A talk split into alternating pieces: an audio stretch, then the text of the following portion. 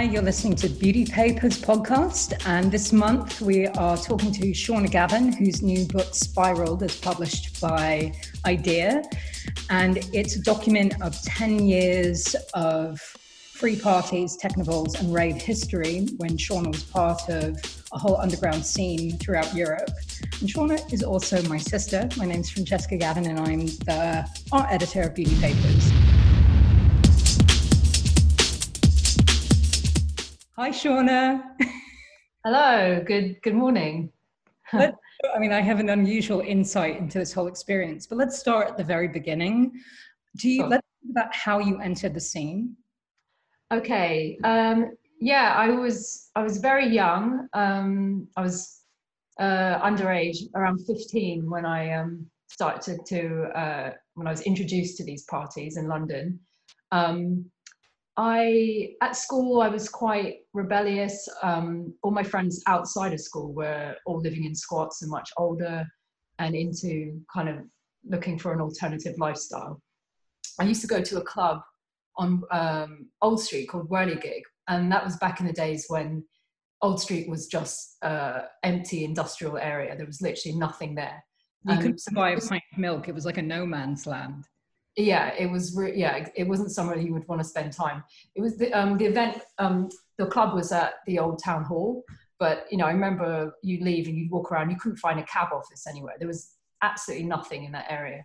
But so Whirligig was kind of like the breeding ground for where like teenagers and uh, youth would go. It's kind of where people would kind of try out their first pills. It was pretty fluffy club, but then it would finish at 12. So we always wanted to kind of carry on the night. So uh, some friends of mine started taking me to um, raves afterwards. So that's kind of how it started. I remember the first one was like a small spiral tribe um, rave in West London. It was quite intimate and it was just it had a much a very sort of just a very different energy from Whirligig. It was it had a much more dark, edgy energy. But um, but uh, I mean, I was hooked. I I I felt like I probably met every single person in the room. You know, it was all everyone was very like it all felt like we were all part of an experience together, and it just felt new and exciting. And then I just started going to the parties every weekend, and it's it kind of became my life um, school was just something just to it was a midweek thing and that you know you were just waiting for the weekend i would kind of lost interest in school probably um, but yeah so i'd go every weekend and started to meet all the sound systems and became friends with them I mean, what's so amazing is like a lot of people did that as part of their life. The difference is that you actually started documenting it, not only in your photographs, but also in your diaries, writing about the entire experience.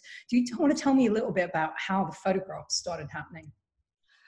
Yeah, well, I think I was, I think I've always been kind of obsessed with photos. I mean, even when we were, when we were small, when I was like five, I was obsessed with looking at the family albums.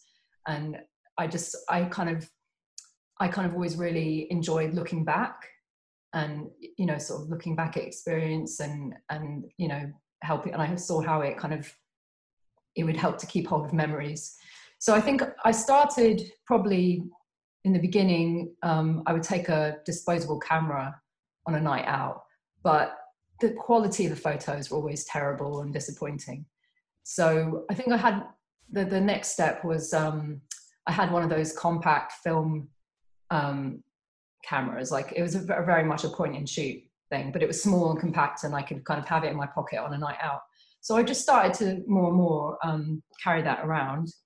Um, I didn't document so much in the UK. It was it kind of developed more when um, when I would start to go out to Europe. When the sound systems left uh, London and, and and headed to Europe around '94 after the Criminal Justice Bill, yeah, you had really tough experience with the criminal justice bill, which you write about in the book. Do you want to yes. summarize? I mean, because a lot of people wouldn't necessarily know, but that was like a real turning point in British cultural history where people were basically protesting at the end of public dancing. Like we couldn't actually have raves or parties outside. It actually almost also limited protests. Do you want to tell yeah. me about your experience of that march? Oh yeah. So I mean, all my friends back then were all very politically engaged, and there was um, yeah, there was a lot of anti-criminal justice bill marches going on. um, and um, things like Reclaim the Streets. But the, the most memorable one for me was the one in Hyde Park. Um, I guess that must have been around 94, where it started off as a very peaceful protest. Um, and then it kind of went on all day and they had lots of sound systems set up. And it was, yeah, it was basically very much, um, I mean, people felt really strongly about it because it was about expressing our right our freedom and our right to party, which was being threatened by the criminal justice bill, as well as um, there were going to be limitations with with our right to actually protest at all. So people felt really strongly about it, but it wasn't just young people. You know, there were old people there. Um, you know, married couples. You know, straight people. Like it was a it was a huge variety of of the public that attended um, but yeah, so at the end it got a bit ugly. It turned into there was you know there's always a few kind of anarchist types that kind of cause trouble um, at these events. So they start throwing things at the police, and then it turned into a full-on riot. And then um, they ended up with thousands of people that were left at the end who really were just trying to get home. But um, myself and my friend, uh, we were marching down Oxford Street and um, being chased by riot police on horses. And then in the end, we kind of ran down, ran down a, an alleyway, and, and actually, I got beaten up by about 10 policemen. Um, I was 16 at the time. Crazy. So, uh, you look like then. I mean, there's pictures of you around that age in the book, and you're like basically like a really androgynous little baby boy, um, skinhead. Yeah, but but very, you know, in but I, I it was my kind of, I guess it was my, um, it was my, it was a hard hard look, but underneath I was just a soft, you know, 16 year old innocent girl, really. But um, but they didn't care. They didn't differentiate between anyone that was there. But if it was nowadays, someone would have been filming it, and there would have been some kind of evidence. But at the time, I just felt like there was no point in saying anything. It was their word against mine.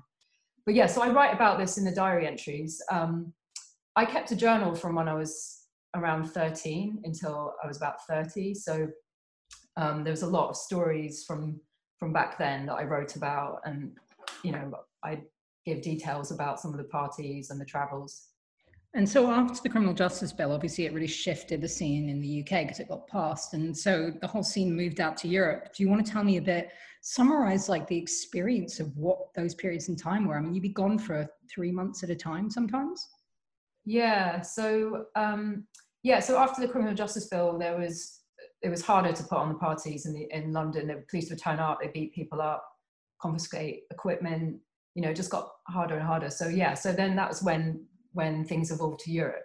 So Spiral Tribe, you know, they they left around then, and then other sound systems um, soon followed, and it was like, a, and then it sort of turned into this whole community out in Europe um, of like French sound systems, Italian, Austrian, you know, uh, Spanish. It kind of it, loads of more sound systems grew out of the scene, but they all kind of um, they could all be involved in you know, and anyone was welcome to set up at these like at these uh, techno festivals, technivals.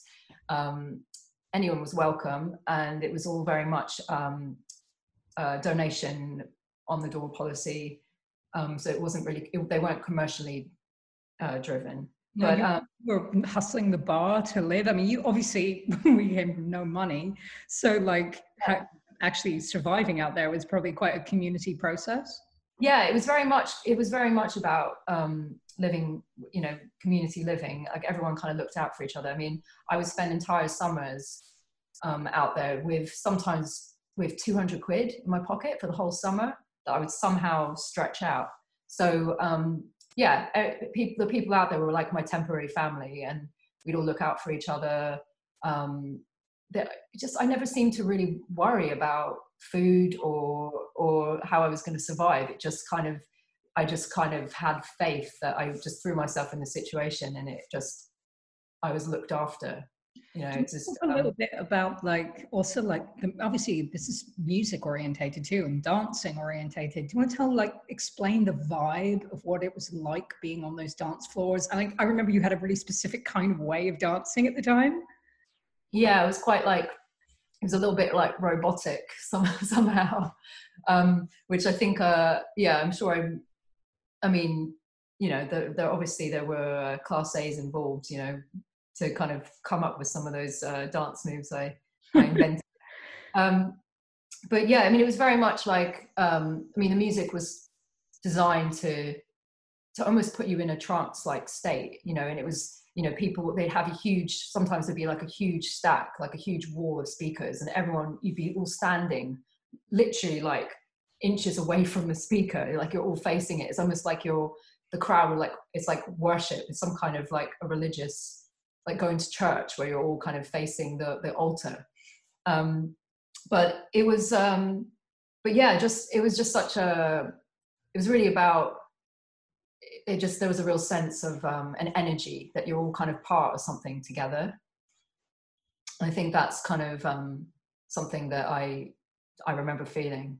So let's um, talk about like the photographs because obviously they sat in a box for 20 years before you came back to them. Do you want to tell us a little bit about how you started showing them again and what your feelings are about the aesthetic because they've got quite a particular look? Yeah, it's yeah. So that kind of period of time, that that period of my life was was kind of buried for a while. I kind of just pushed it to the side. It was the past. It was done.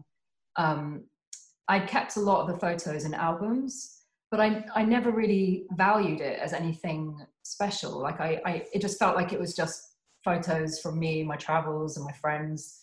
But it was all like normal to me. And then I started to more recently realize how not everyone had access to that world in the same way that I did. And it, it was something that was actually very underground and hidden.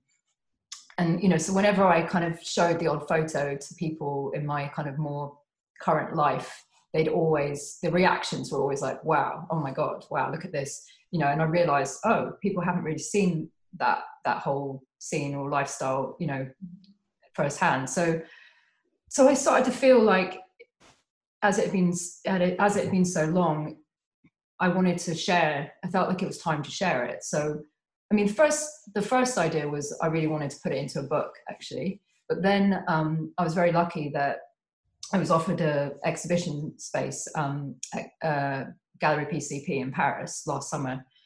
Um, thanks to you, actually, you were kind of the link. um, came out of a really natural conversation with um, Peter Sobolski, who runs the gallery, and he was saying, "Well, I really want to do something about Spiral Tribe," and I was like, "You know, my sister was part of that whole scene and has a huge archive of flyers."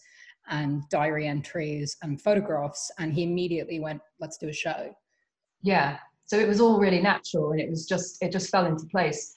And it was last summer which also we had no i wasn't really consciously thinking that it was the 20 years since the you know summer of love kind of anniversary. Um, so it was the, the timing was great. So that show happened in paris and then there was a really great response um, with the people that attended and the press. And then that actually led to um, me being included in um, at the group show at the Saatchi Gallery, Sweet Harmony Rave Today, um, where they gave me one of the main central room and, and, I had um, some of those some of the same photos blown up really large scale. So that was um yeah that was really great to have been included in that show because that was brought like a much bigger audience. Um and then it slowly led to me uh, getting a publisher and, and then having Spiralled published this summer yeah, I mean, you totally. Cons- I mean, you came up with a proposal and approached idea. I know originally. Do you want to tell? I mean, you all from the start, you had a really clear concept of how you wanted the content to work. I know you worked very closely with the designers on the layout, who were amazing. Um, but yeah. yeah, you want to tell us a little bit like about the visual approach of the book? Yeah, I um, yeah, I was very lucky to um, to have had the help of um Kate Rogers and Luke Powell, who helped with the design and layout. I really wanted, um, I really wanted the image, the images to have, because there's there's quite a lot going on in, in, in them, especially the the photos of of the interiors of the warehouse spaces and stuff. I really wanted there to be space around the images to really see them, to not, you know, just to and just to sort of tell a story, you know, like I I gave a lot of thought to the images that were on the double double page spreads like what images were next to each other how they, they weren't they it wasn't in time order throughout the book it was more about how the images related to each other with maybe themes like there was um, a double page where it was like two different picnic kind of scenes that were happening in between the parties. But there's probably maybe a few years in between those photos, but they just kind of went together, you know, with the mm-hmm. theme and the mood. Um, and I'm very obsessed with colors. So often, you know, it's all about how the colors um, bounce off each other, you know, with the images. Um, I'm very much about color and light. So, but I really wanted to, with the diary entries, it was important that they were in chronological order. So it kind of, I wanted it to feel like you're kind of going on a journey as you're going through the book. Mm-hmm. It's like living living the experience. So with the diary entries alongside the images, it's kind of gives it a whole other, um, it just gives it more depth. Um, also, like one of the main things is when you look back at that period of time, often women are kind of written out of it. It was a lot of guys taking photographs, apart from Vinca Petersen, who was actually affiliated to your scene with her book No System that came out with Steidl in the late 90s. Most of the time, club photography was male. It's often focusing on male DJs. And what's really interesting, I think, about your approach is you're very much a young girl, and women were really part of that scene. Do you want to say a little bit about that experience as a girl, part of it? Hmm. Yeah, um, yeah, it was very. Um, I guess the women in in in the scene I was in, they're all quite tough. You know, it was very it was very like androgynous kind of world. Like, um, you know, there's a lot. Like, I had all my hair shaved off, and a lot of the women were. Everyone was in kind of baggy military clothing. You know, there weren't. There were always. There's always like girly girls around, but I definitely wasn't a girly girl. I was very tomboyish. Um, but I think um, I think that actually, especially when I was very young as a teenager, that actually made me feel safe somehow. I felt protected with that kind of kind of hard exterior. Mm. I mean, I I could walk across when I was 16. I could walk across London at 5 a.m. on my own, leaving a party, and no one would go near me. I felt completely protected and safe. Um, but yeah, anyway, that's going on a bit of a tangent there. Um, but in terms of, uh, I mean, I guess, yeah, I mean, I suppose I know what you mean about it being quite male dominated, but um, you know, more. I think that's maybe more like club culture and stuff from back then. Mm-hmm. I think I think it felt. I mean, I'm not sure about maybe with the documentation side, it's different, but I think it was quite um, there was a lot of uh, female DJs, you know, in the scene I was in. It felt kind of, it felt, it didn't feel like a sexist kind of mm. like environment. Um, it felt a bit more balanced, maybe. Mm-hmm. Also, let's talk a little bit about the way everyone looked. I mean, the aesthetic of it's so specific because it was so different to, I mean, obviously it's quite like a hard techno scene. It's almost like, I feel like Berlin now fetishizes the look of what you were then. You were so ahead of, it was like this kind of yeah, do you want to describe how people dressed? I mean, obviously makeup wasn't a big part of it, but there was a very clear aesthetic. Yeah, I mean, the especially the kind of the the spiral tribe kind of look was like very much like shaved heads, all in black, which I uh, which I know what you mean about nowadays. Like Berghain probably take on that look, the kind of very um, androgynous, all in black, kind of simple um, aesthetic.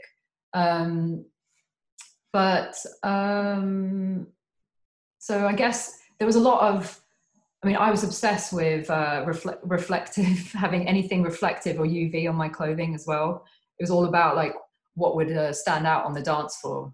Um, I actually used to, me and my friends, I mean, this is probably when I was like 16, we used to actually get pieces of uh, that reflective material that, you know, you get on, um, on your cycling you know cycling clothes and and we'd actually cut out little Nike ticks and and stick them onto our trainers so mm-hmm. that they would glow on the dance floor. Um, so it was a lot of kind of cust- I, w- I was quite into customizing things back then. Mm-hmm. But it was quite, I guess it was quite like military and kind of sportswear. Mm-hmm.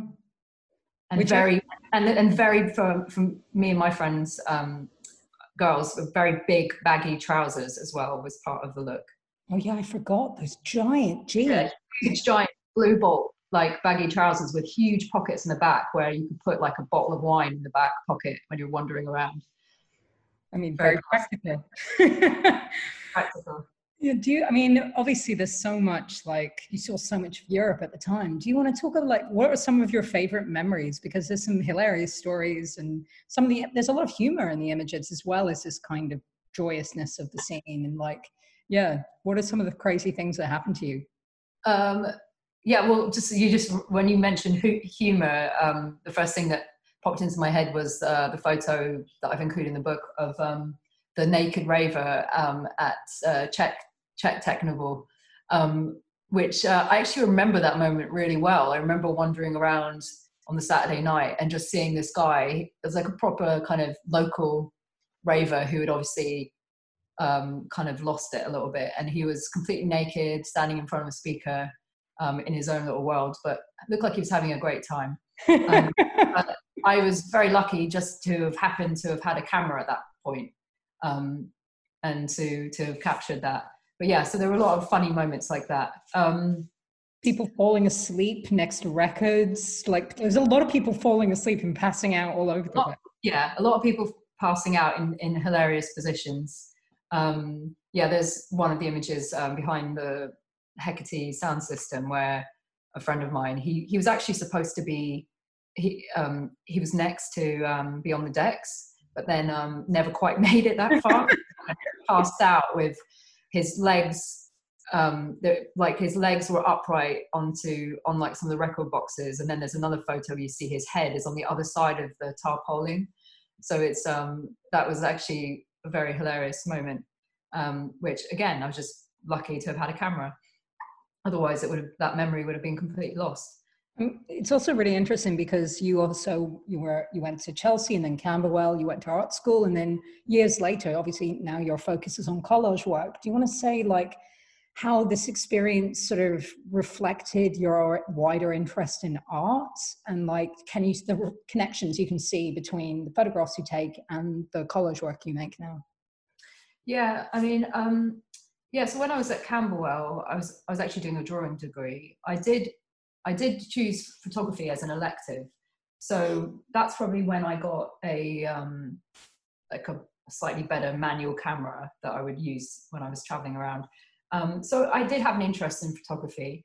Um, the work I make that I've made in the past 10 years, the collage work, is in some ways it's connected to photography because I use old photographic imagery, um, but just from old books and magazines. And then I create these um, kind of uh, fantasy environments. But I think people can really see now that people are aware of my the 90s photography archive I have and that I was part of that scene. I think people can really connect it to um, when they see my collage work, they're like, oh, okay, you can see the, the sort of the psychedelic references, you know, that that kind of connect to the kind of 90s um, aesthetic. You know, I think, um, but I mean, keeping in mind your childhood, which people probably don't know, but coming, spending most of that in Woodstock, upstate New York, and that kind of legacy into your interests and.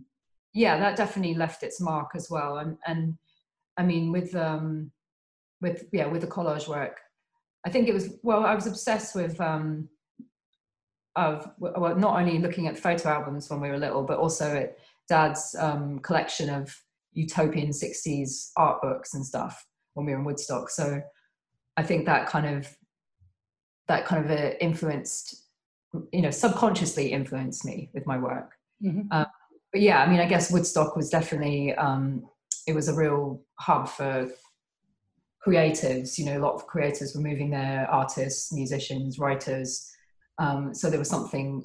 It was definitely a, a there was definitely a, a feeling of freedom and in our childhood and and sort of alternative thinking about things. So I think that that's definitely um, made its mark on me. Um, well, let's just to finish off. Like we've also you put together a playlist which we're going to put up.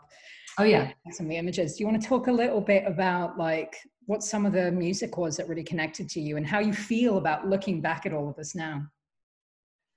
Ah, yeah. I mean, the the music I chose. I mean, there's a few songs that um, are very obviously connected um, that I may have that I would have probably heard on a dance floor back then. But as I've said before, when uh, people have asked me to do playlists and stuff, and you know, what tunes did you hear? It's kind of like I wasn't I wasn't a DJ. I didn't buy records.